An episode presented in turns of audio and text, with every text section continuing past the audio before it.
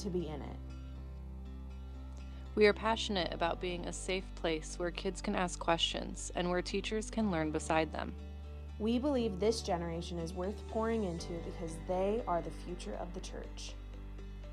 We want to armor them with truth so they can stand firm with Jesus no matter what life throws at them.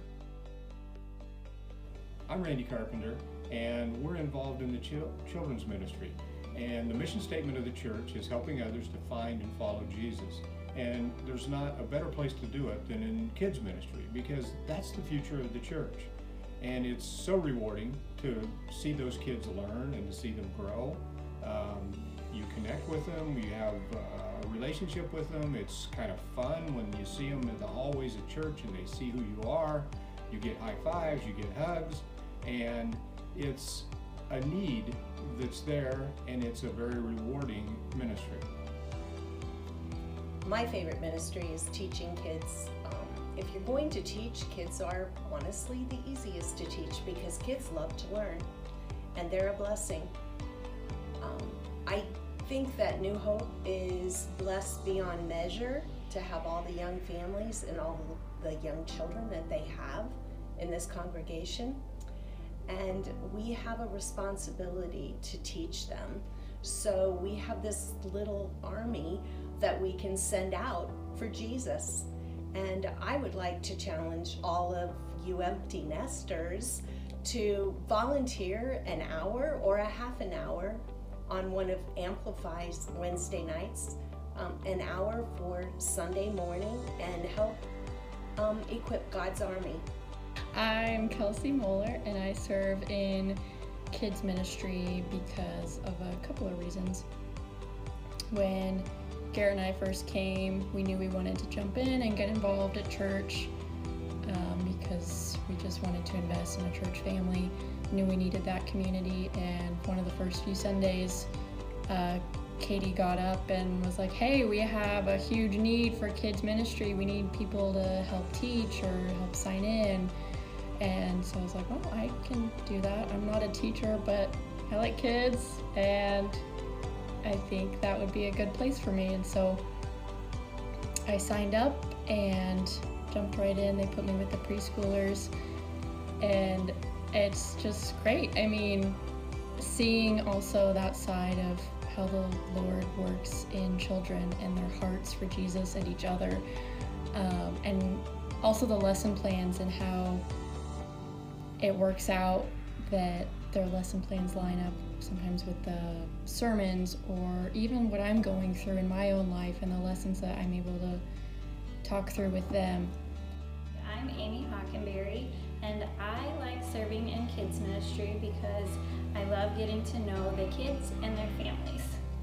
And I am Amy's husband, Keith, and uh, I enjoy serving in kids ministry for a couple reasons. First, the foundation um, is super important, more important now than ever in the culture that we're in today to get these kiddos a strong foundation in the Lord, and, and we're helping do that in kids ministry. And then it also provides Amy and I an opportunity to serve together, which is really enjoyable as well. We would love to have you join us in kids ministry as we help kids find and follow Jesus.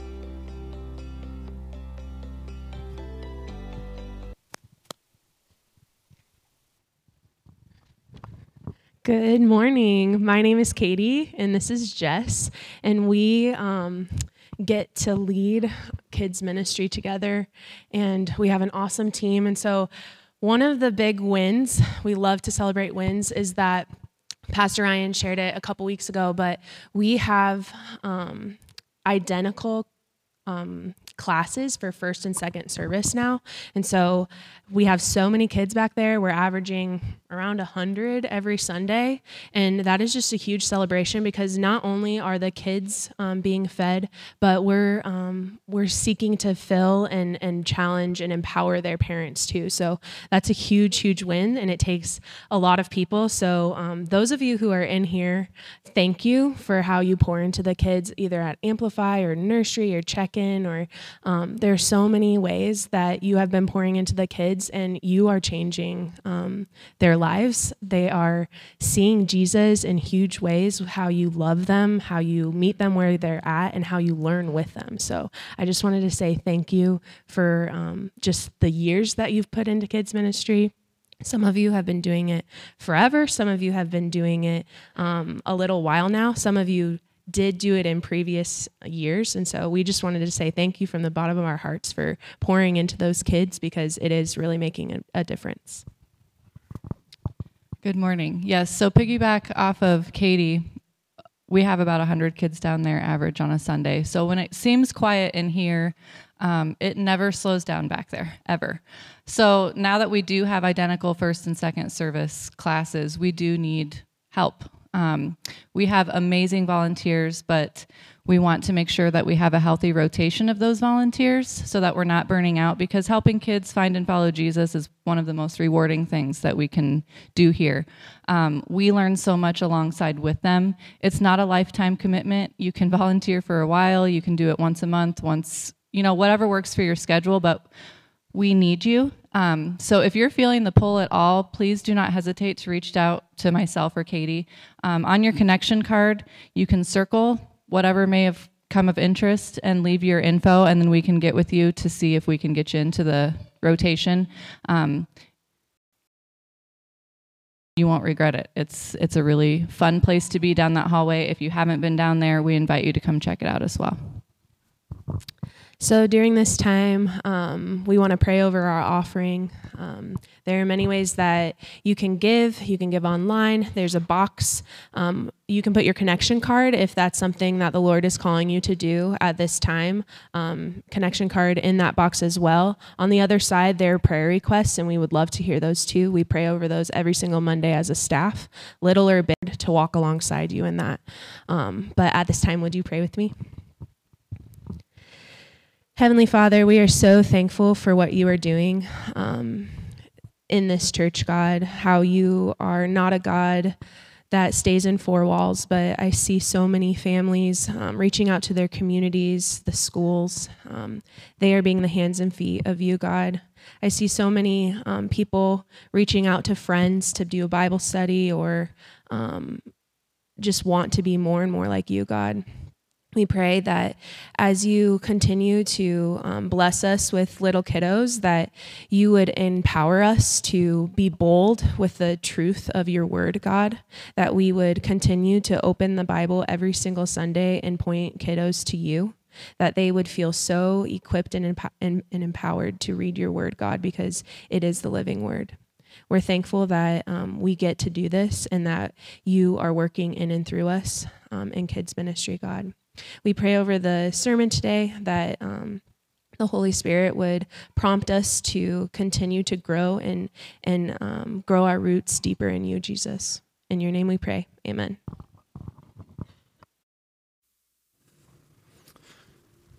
Katie and Jess, thank you, and good morning, New Hope. Good to see you all, both online and also on campus here. I'm Ryan, the lead pastor, if we haven't met, and uh, so glad that we are together on this beautiful day. If you would please, as we say every Sunday, grab your Bibles. We're going to be in two different places this morning. We're going to be in the Gospel of Luke, chapter 9, and also Matthew, chapter 20. So if you want to kind of put your fingers in both of those places, if you have a paper version or digital, you can just kind of get those queued up. Luke 9 and Matthew 20. And as you're turning there, uh, you've already heard it actually, I think, two or three times this morning. So I'm going to say it one more time. The mission of our church helping people find and follow Jesus. It's not just something we say on Sunday, it's something that we believe and we embrace and we strive to live out. And part of that mission that we want to live out is outreach. It's that we acknowledge that we don't exist just for ourselves as a church, but for the community where God has placed us. Dallas County is our heart and the people that we want to reach. And outreach becomes a priority. And I want to share with you this morning, just briefly, about a new opportunity that we are we are praying about and we are pursuing as a way that we can reach people or do outreach in Dallas County, not just now for 2022, but in the years to come. I want to introduce you to what we're calling a block party trailer. See, a block party trailer is uh, the idea behind it, the vision is that it's a trailer, literally, that is pre packed with everything that is needed to host a neighborhood gathering. Things like tables and chairs and Bibles and information and coloring books for kids and a snow cone machine and a bounce house and everything that is already in the trailer and it's ready to go. And the idea goes like this that, that you, as your, with your small group or maybe a ministry team, that you have a heart for the people around you. Maybe it's your neighborhood where you live, or maybe it's the neighborhood of somebody else in your group, or, or just a place that you know just can use a, a chance to bless other people and you, you pray as a group and then you identify a date and maybe put some flyers out or social media or something like that and you say hey we're going to be coming and we want to do this block party. And you bring and you come and, and, and really the trailer is like a library book. You come and check it out uh, bring a truck or an suv hook it up drive it over and set it up. It's all there pull it out and it's a great way to build relationships with people and to have gospel conversations. To bless people with no strings attached and it's a great way for anybody in the congregation to say, I have a heart for these people, and how can we do something to bless them? It's a great start.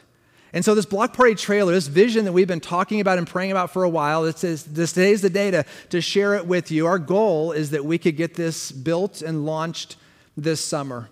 But to do so, we, we need your help. And, and here's, here's where we're at. We've identified, next slide, some, some ways that we, uh, things that would go into the trailer and the trailer itself. And you can see there on the left, items are already donated or we have. Uh, this has been wonderful. We've already had people step up and say, I love the vision. I want to be a part of this, and I have X or Y, and I want to donate that to the trailer. So thank you for all that you have done that. But on the right, you see some other things that we still are in need of. And so I'm coming to you and, and sharing this vision with you and just asking if God is tugging at your heart and you and you want to be a part of this kind of ministry, that there's two ways to get involved. And really one of them is for all of us. The first one is that would you pray? And would you pray that God would use this kind of tool? That's really all that it is a tool to do ministry for years to come and to bless people and to build relationships. Would you just pray over this tool? And second, if God is tugging your heart to, to be a part of, maybe you look at that list, you're like, oh, I've got that coolers or whatever. I'd like to donate that. Great. Or, or if you want to make a financial contribution, whatever it is, to come alongside and to help us get this trailer put together here in the next handful of weeks and to get it launched this summer so that we can begin to use it. Um, there's an email address there at the bottom. You can reach out and get the most updated list. You can um, use the memo line on a check if you want to give to it. Either way, I cannot wait to see how God's going to use this tool to again fulfill our mission of helping people find and follow Jesus and how he's going to use you who use the trailer to do this kind of ministry. It's going to be so exciting. So, thank you for letting me just share that vision with you about this new tool that we want to do. And hopefully, you're there now in Luke and as well as Matthew. And as you remember, we're going through this sermon series called The Twelve. And what we're doing is looking at the lives of the 12 disciples, each week taking a moment to, to look at each disciple and, and who they were and where they came from, their, their rough edges, their good points, and how Jesus took them and, and shaped them and refined them and worked in their life to help them become the people that He is calling calling them to be. I think when we go through these stories, and we've went through a few disciples already, we're beginning to see how their stories are not too different from our stories and the things that He wants to do in our lives. And the lesson, too, that God can use your life. If He can use this group of guys, He can use any one of us. And that's our heart's desire. God, would you use me for you to say that? Would He use you to make an eternal impact in the lives of other people? Now, just by way of review, we've covered a few disciples already. We talked about Peter. Uh, Peter is the, the leader of the 12. He was uh, flawed, yes, but gregarious and just went for it, and we see God use him in lots of ways. We also we have looked at Andrew. That was last Sunday. Andrew was a, a humble man, a servant, and often we just see him leading people or bringing people to Jesus. Today we're going to look at our third disciple. We're going to look at a gentleman by the name of James. He's our focus for this morning. Now, I need to clarify right out of the gate because when you look at the New Testament, there are three different Jameses that are important characters. James was a common name at this time. So let me tell you who we're not talking about. First, we're not talking about James, the son of Alphaeus, or James the younger, another one of the disciples. So you have the 12 disciples, two of them were named James. So that can get a little confusing. This other James, we're going to talk about him later. We're also not talking about James, who is the half brother of Jesus, who in time became the leader of the church in Jerusalem, who also was the same James who wrote the book of James. And so if you're like, I love that book, I do too, but that's not who we're talking about this morning either. That's a different James. The James we're talking about this morning is one of the 12 disciples, an important character of the 12. He was one that was in Jesus' inner circle. He was part of that three, that inner circle of three that Jesus kept very close to him. And he was a person that the Lord Jesus worked in his life in a powerful way. Now, here's what we know about James. First, we know that James is the brother of John. John is who we're going to talk about next Sunday, by the way. And many think that he was the older brother of John. But nonetheless, they're siblings, just like Peter and Andrew were brothers. We also know about James that he lived in Capernaum and that he was fishing friends with Peter and Andrew. So those four guys knew each other, they spent a lot of time together, and of course, they fished together. It also appears that James and John, as brothers now from the same household, are from a prominent family. In other words, they came from money, that their family had a degree of money as well as prominence. Well, how do we get that? Well, some of the clues we get from the New Testament is first of all, James and John's dad, Zebedee, uh, as we learn about in um, uh, Mark chapter 1, verse 20, it says in his fishing enterprise that he had employees. And that wasn't always the case. And so the fact that Zebedee had a fleet of people that he employed indicated that he had a larger operation in terms of a fishing operation. In addition to that, if you look at, we're not going to go there, but John chapter 18, verses 15 and 16. At the end of Jesus' life, he's been arrested. He's going through those trials before being crucified. We read there in John 18 that John and then Peter with him were smuggled in and they got into the high uh, the courtyard of the high priest. And it indicates in John 18 that John knew or had a relationship with the high priest. Well, not everybody had a relationship with the high priest. That's sort of like knowing the president. I mean, you got to be somebody to know those types of people, in other words. And so the fact that John was known by the high priest and, and had the, the card to get past the bouncers to get into the courtyard indicated that John comes from a degree of prominence in terms of his family. Here's another thing that we might know, and this is interesting. In John chapter 19, verse 25, it gives indication that James and John's mom, Salome, was likely the sister of Mary, the mother of Jesus. So that's interesting. So if that's true, that means that James and John and Jesus are all cousins with each other. Now, we don't know that for 100% certain, but from John 19, verse 25, that's some pretty strong in, uh, evidence there that they were family with each other. James is a person, as we're going to see this morning, he was a man of passion, he was a bold personality. He was a man of high ambition and achievement. He was the kind of guy that I imagine that if you were to spend time with him, you would either love the guy or he would drive you crazy, and you just want to like be completely away from him. He was that polarizing type of figure. In fact, so much so for James and his brother John that Jesus actually gave those two boys a nickname that indicates something about them. At Mark chapter 3, verse 17, it says that James, son of Zebedee, and his brother John, to them he, Jesus, gave the name Boanerges. That's hard to say but there's the name, which means sons of thunder, or literally sons of rage or fiery passion. That's what that means. So Jesus is like, you guys are like kettles on high heat here. You're just bouncing all over the place. And he gives them this sons of thunder nickname to these guys because of their personality and who they were. This is James. This is the person that we're going to be talking about today. And the Lord worked in James' life. And a lot of the ways that it appears that Jesus worked in James's life is helping James to focus the passion. He's kind of everywhere. He's kind of a, you know, he's high ambition again and bold, and, and to focus the passion and move it in the right direction. And to see that, James is, only shows up in terms of inaction in two places in the New Testament Luke 9, Matthew 20. And so we're going to look at those two stories today, brief these brief stories of places where we see James in action. And here's the thing, neither story is flattering.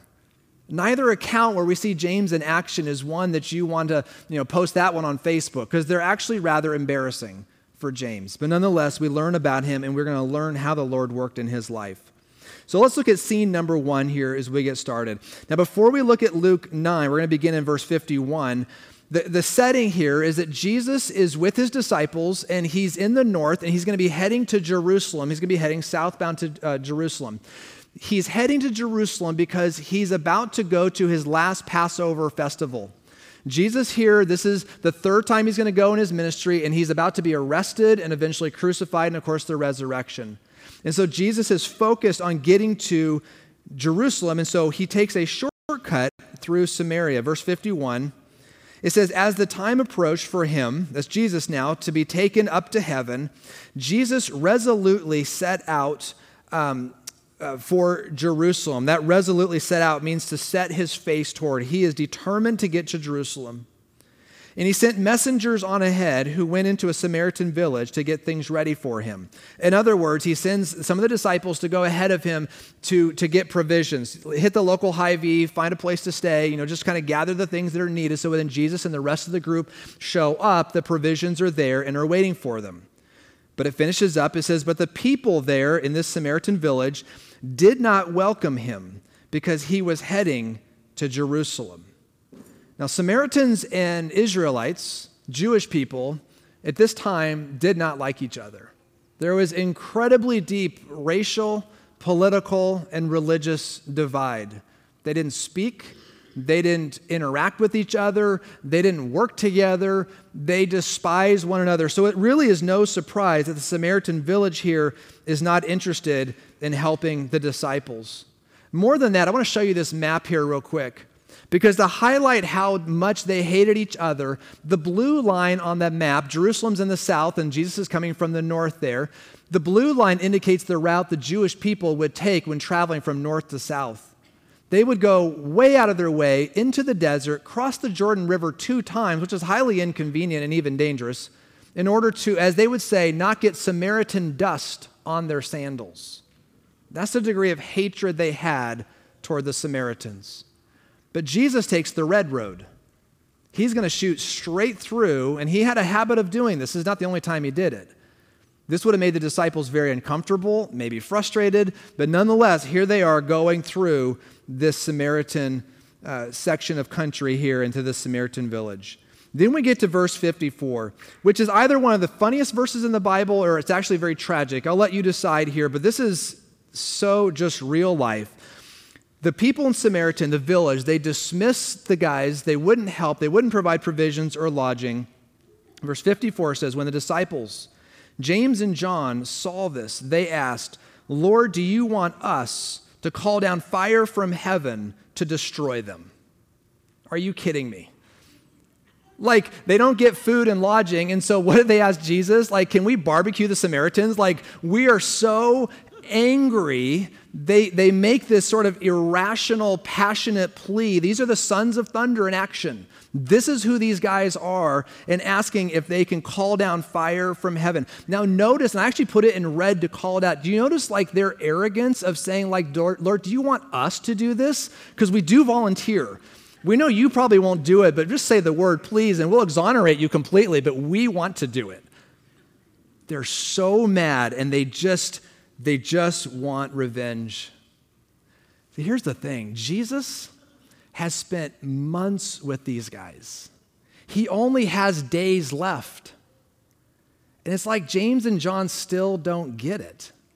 Jesus came to seek and to save, and they're like all wanted to kill and destroy. Like they're, they're not, it's not getting in. That it must have been such a discouraging moment for Jesus here as he sees them make this, this request to hurt the people of Samaria. Jesus' response in verse 55 But Jesus turned and rebuked them, and they went to another village.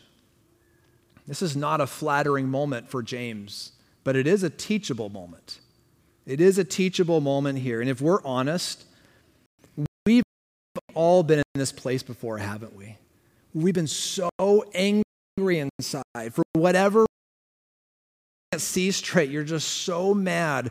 And, and, it's almost scary what you could do in that moment. This is where James is at. He's angry, he's vengeful. But here's the lesson that for us and also that Jesus would have taught for James in this type of situation here. It's your first fill in the blank. It's this that we are like Jesus when we love the people who hurt us. Whether with their words, with their nonverbals, whatever it is. In this world, this happens all the time. We, we get hurt, and we hurt other people. sometimes unintentionally and sometimes intentionally. But we're a lot like Jesus when we respond with love to the people that hurt us. And this was the example of Jesus. I mean, think about his ministry in the Samaritans, which, frankly, by the way, the Samaritans, until they got to know him, didn't like Jesus either, because they just saw a Jewish man. But Jesus, who was willing to heal a Samaritan leper, Jesus, who went out of his way again on that map, taking the red road into Samaria so he could meet with an outcast woman at a well in John chapter 4 and to who he was, revealing that he was the Messiah. And then to go to the Samaritan village of hers and stay there and to, and to minister to those people. The same Jesus who in Acts chapter 1, verse 8, commissions out his disciples and his church, including us, to go to Jerusalem, Judea, and where? Samaria, including our Samarias, the places and the people that we don't really like the places and the people that we wouldn't necessarily choose to go to and to love and to serve. This is what Jesus modeled, and this is what Jesus commands. We love, we are a lot like Jesus when we love those who hate and who hurt. Now, let's be honest, this is a growing segment in our culture here in America. You see it every day. People are angry, people are short. People are, are rude, and, and, and on it goes. It's, it's like it's just getting worse. The opportunities are abundant to respond with love and patience and kindness to those types of people.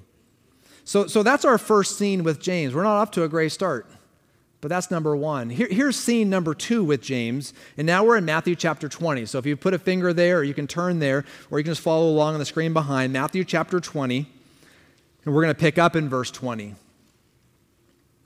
It says, Then the mother of Zebedee's sons, this is Salome again, came to Jesus with her sons and kneeling down asked a favor of him.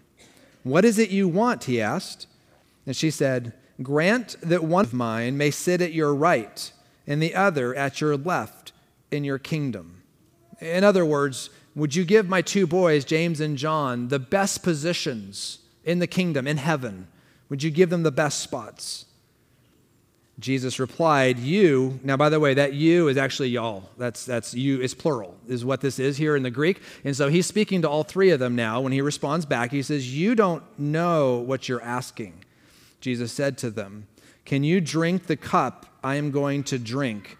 And that cup I'm going to drink, the cup is a figure of speech for suffering. That's what he's talking about. In other words, he's asking, Are you willing to suffer for me? That was his response back. We can, they answered. And Jesus said to them, You will indeed drink from my cup. In other words, you boys, you are going to suffer. But to sit at my right or left isn't for me to grant. These places belong uh, to those for whom they have been prepared by my Father. So, this is an interesting scene because you have the mom coming up, Salome, who, by the way, might be Jesus' aunt, little inside track and might be a large financial contributor to the ministry. Maybe another inside track. But she ha- comes with a mom's heart, and she brings her boys, and she asks, again, for the best spots in heaven, asks for the best throne, if you will. Now, why would she ask this? Well, if you go back to Matthew 19, you can just look on the slide here. Um, Jesus, he's talking to his disciples, and he makes his 12 disciples, minus Judas, he makes a promise to them. And here's the promise He says, You who have followed me, to the, again the disciples, will also sit on 12 thrones. So the reason she's asking for this is because Jesus went to the boys and, and, and others and said, You're going to get thrones in heaven. But the verse isn't done because it's followed up with this But many who are first will be last, and many who are last will be first. Now, here's what happened, at least I think. James and John hear this conversation and this promise from Jesus you boys are going to get a throne.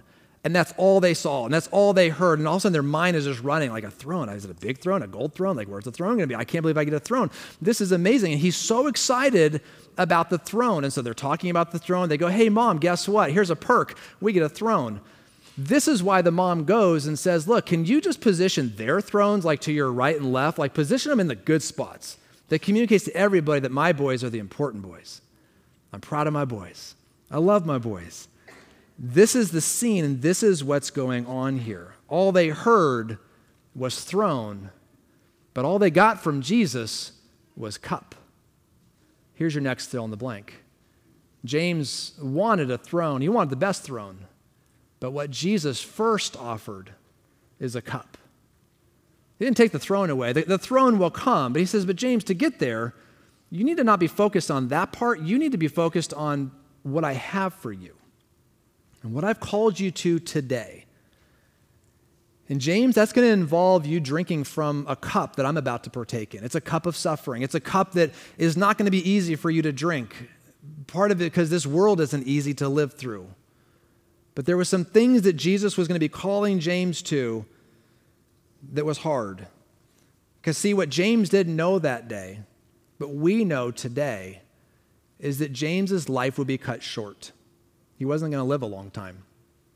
In fact, from this day, fast forward 14 years to the year 44 AD, and James would be the very first of the 12 disciples to be killed or martyred for his faith. He was, he, he was killed. Uh, we learn this in Acts chapter 12, verses 1 and 2. You can just follow along.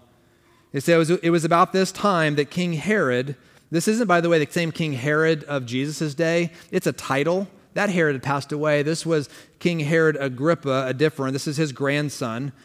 So King Herod arrested some who belonged to the church, intending to persecute them. And he had James, the brother of John, put to death with the sword. In other words, he was beheaded. Herod did this to please the Jewish people. See, people started to pick up after a while that this church was not the same thing as Judaism. Judaism was protected by Rome. But these other Christians, they don't worship the same. And they won't even worship the Roman emperor, and that made them mad. And so Herod says, I've got an idea. And so he rounds up some Christians, persecutes them, kills James. And the Jewish people that day, especially the religious leaders, applauded him. Yay, King Herod, your political polling numbers went up. And so Herod saw that, and so he went after more. He arrested more Christians, including Peter, and you can read about that in Acts chapter 12. You keep going. He arrested Peter, but Peter was miraculously rescued and was not put to the sword. That was the end of James, and that's our second snapshot. Those are the two scenes that we see James in action. So, what can we learn from James? I think one lesson that we can learn has to do with, well, really a warning. I want to share this warning with all of us this morning, and I'm going to do it as a fill in the blank. Here's your next one. Is that you and I, we need to pay attention to ambition. When I say ambition, what I mean is an intense drive to achieve. That's what I mean by that. See, where our ambition is placed, it reveals a lot about us, doesn't it? What is it that, what is it that drives you? What, what is it, or what part of your life do you work the hardest at? Because it's that most important thing. Where is your ambition placed? These are important questions to reflect on. Because where our ambition is placed reveals a lot about who you and I are as people. And, and, and, if you look at our lives and you look at Scripture too, see, we know that our ambition can be self focused. And when I say self focused, what I mean is a striving to, to be the best, to have the best, and to best your neighbor. That's a very self oriented type of ambition. But when we look at Scripture, what we see is that our primary ambition is to be for the Lord. Our primary ambition is to be in pursuit of Him.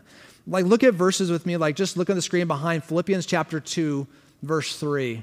Paul writes, Let nothing be done through selfish ambition or vain conceit. 2 Corinthians chapter 5 verse 9 Paul again says we have as our ambition to please Jesus.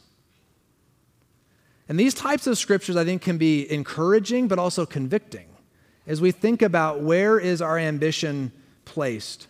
And I also acknowledge this morning, and maybe as you do your own reflecting, I think it's a fine line between ambition for the Lord and ambition for things that connect to the Lord. And what I mean by that is things like ministry. Because sometimes we can even do ministry, but what we're really wanting is people to notice us. Or what we're really wanting is, is, is to sort of feed pride or whatever it is. I mean, some say we never have a pure motive for anything, but regardless, as we look at this idea, this constant striving to say, my greatest ambition needs to continually be on Him and not on all these other things that we pursue. Not that those things are bad. It's about priority, is what we're talking about this morning. And what is the So, what do we do? I want to offer you two ideas this morning. The first one is pray. I think this is something that you and I need to constantly bring before the Lord.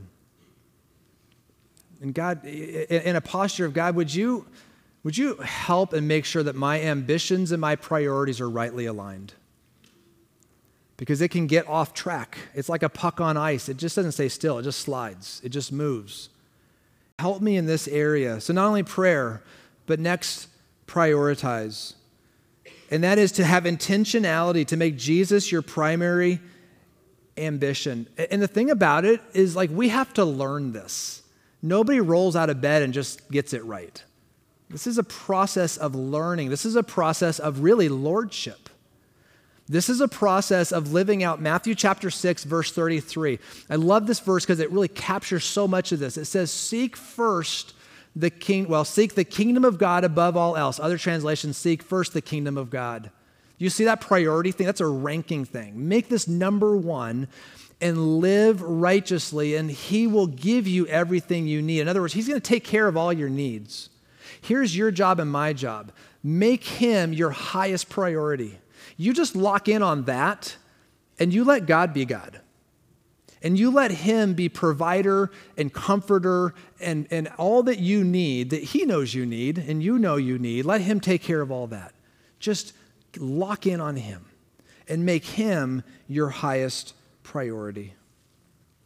See, James didn't live a long life, but the fact that Herod scooped him up first, I think, is a good indication that he was living bold, vocal, and ambitious for the Lord. Why else would he pursue James? He was probably the most like obnoxious, annoying, vocal person standing on any street corner talking to anybody he could possibly talk to about Jesus. And so he was an easy target. And again, he didn't live long, but he becomes a great example to us. And speaking of example, I want to close with this because this came to mind and I think this is a fitting way to, to wrap up this morning. It's a Roman coin. It looks like this. And what it has on there, it has an ox. And the ox is facing an altar and a plow. And the inscription there says, ready for either. And I think that's a fitting example of what it looks like to be a Jesus follower. Because whether the Lord gives you a long life or a short life, his brother John's going to live almost to 100 years old. James didn't get that many years. And whether for you in your life, what God has called to you, the cup he has extended to you, is one that you're going to give the ultimate sacrifice at an age earlier than you expected, or your cup, if you will, is to live a daily sacrifice with the plow of God, use my life day by day for how many years you have for me. Long or short, it doesn't matter. Really, the, the, the, question is, as followers of Jesus, are you willing for either? To say, Lord, my life is poured out before you as an offering. And as he asked James and John, I'm willing to take and drink the cup that you have given to me. There is a cost to discipleship. And we've never said here at New Hope Church it's easy to follow Jesus, but we have promised because He promises it is the best life you'll ever live. There is nothing like following Him, but there's a price tag. My question for us this morning is Are we ready for either one? And to say, Lord, whatever that is you have for me, you are my greatest ambition. So I want to invite the, the worship team to come up. And as they're getting ready, I have a double dog dare for you. Are you ready for it? I hope 100% of you will take this on. Because when I first say it, you're going to be like, ugh, can't do it. No, no, you can. You can, I promise. Here's my challenge for you there's a verse I want you to memorize. Now I know some of you are like, okay, I'm out. I, I, don't even know my phone number. Like I need my phone for that. Like, right? No, no, you you can do this. I picked a short one, but this one is so important because this verse, this is the mission statement of John the Baptist, actually. He tells us, he said, This is the most important thing about me. You cut me open in terms of John the Baptist, this is what I'm about. And this oriented him in terms of why am I here for John the Baptist? We as a church have a mission statement. This was his and here's the thing this, this verse, this could be your mission statement. This could be one that you embrace for your life. Hang it on a bathroom mirror, hang it on a wall, put it in your car, look at it all the time, memorize it so that you have it because this mission statement will serve you well and help you and I as we think about where we place our ambition. And here it is it's eight words we can do this. He, Jesus, must become greater and I must become less. You see what that does? It tips the scales. It recognizes who Jesus is and who I am in relationship. And it puts him in a position where they say, Lord, you are priority.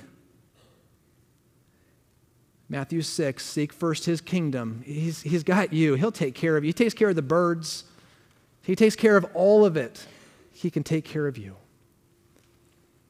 So I want to encourage you this week memorize this verse, do some reflecting, consider where you place your ambition, and make that intentional decision of Jesus, I'm going to make you greater in my life day by day. Would you pray with me? And then we're going to worship together and respond to Him for how He is. And remember, we'll have people up here to pray with you. If you've got anything that you'd like to pray with somebody about, they'll be up here near the stage when the service is over. Let, us pray together. Father, this morning we recognize that there is something for James's life and example and how you worked in his life that is for all of us. That every single one of us, and I'll go first, can be blinded and off track because of ambition. Some of it's for me. And Father, we want to come before you this morning as we give a, a little tune up to our life and to say, Lord, help us to keep our eyes fixed on you, the author and perfecter of our faith, to seek your kingdom above all else, that you would be greater in our lives day by day. And we recognize we need to pray through this and prioritize this. So help us as a church and as individuals to make this our greatest pursuit. You're so worthy, Father. We love you. And we thank you that though you extend to us all a cup, we all have to drink. We thank you that your grace and your kindness and your love and your leadership is so much better. And you lead us through it moment by moment, every single day. We pray this in Jesus' name. And everyone said, Amen.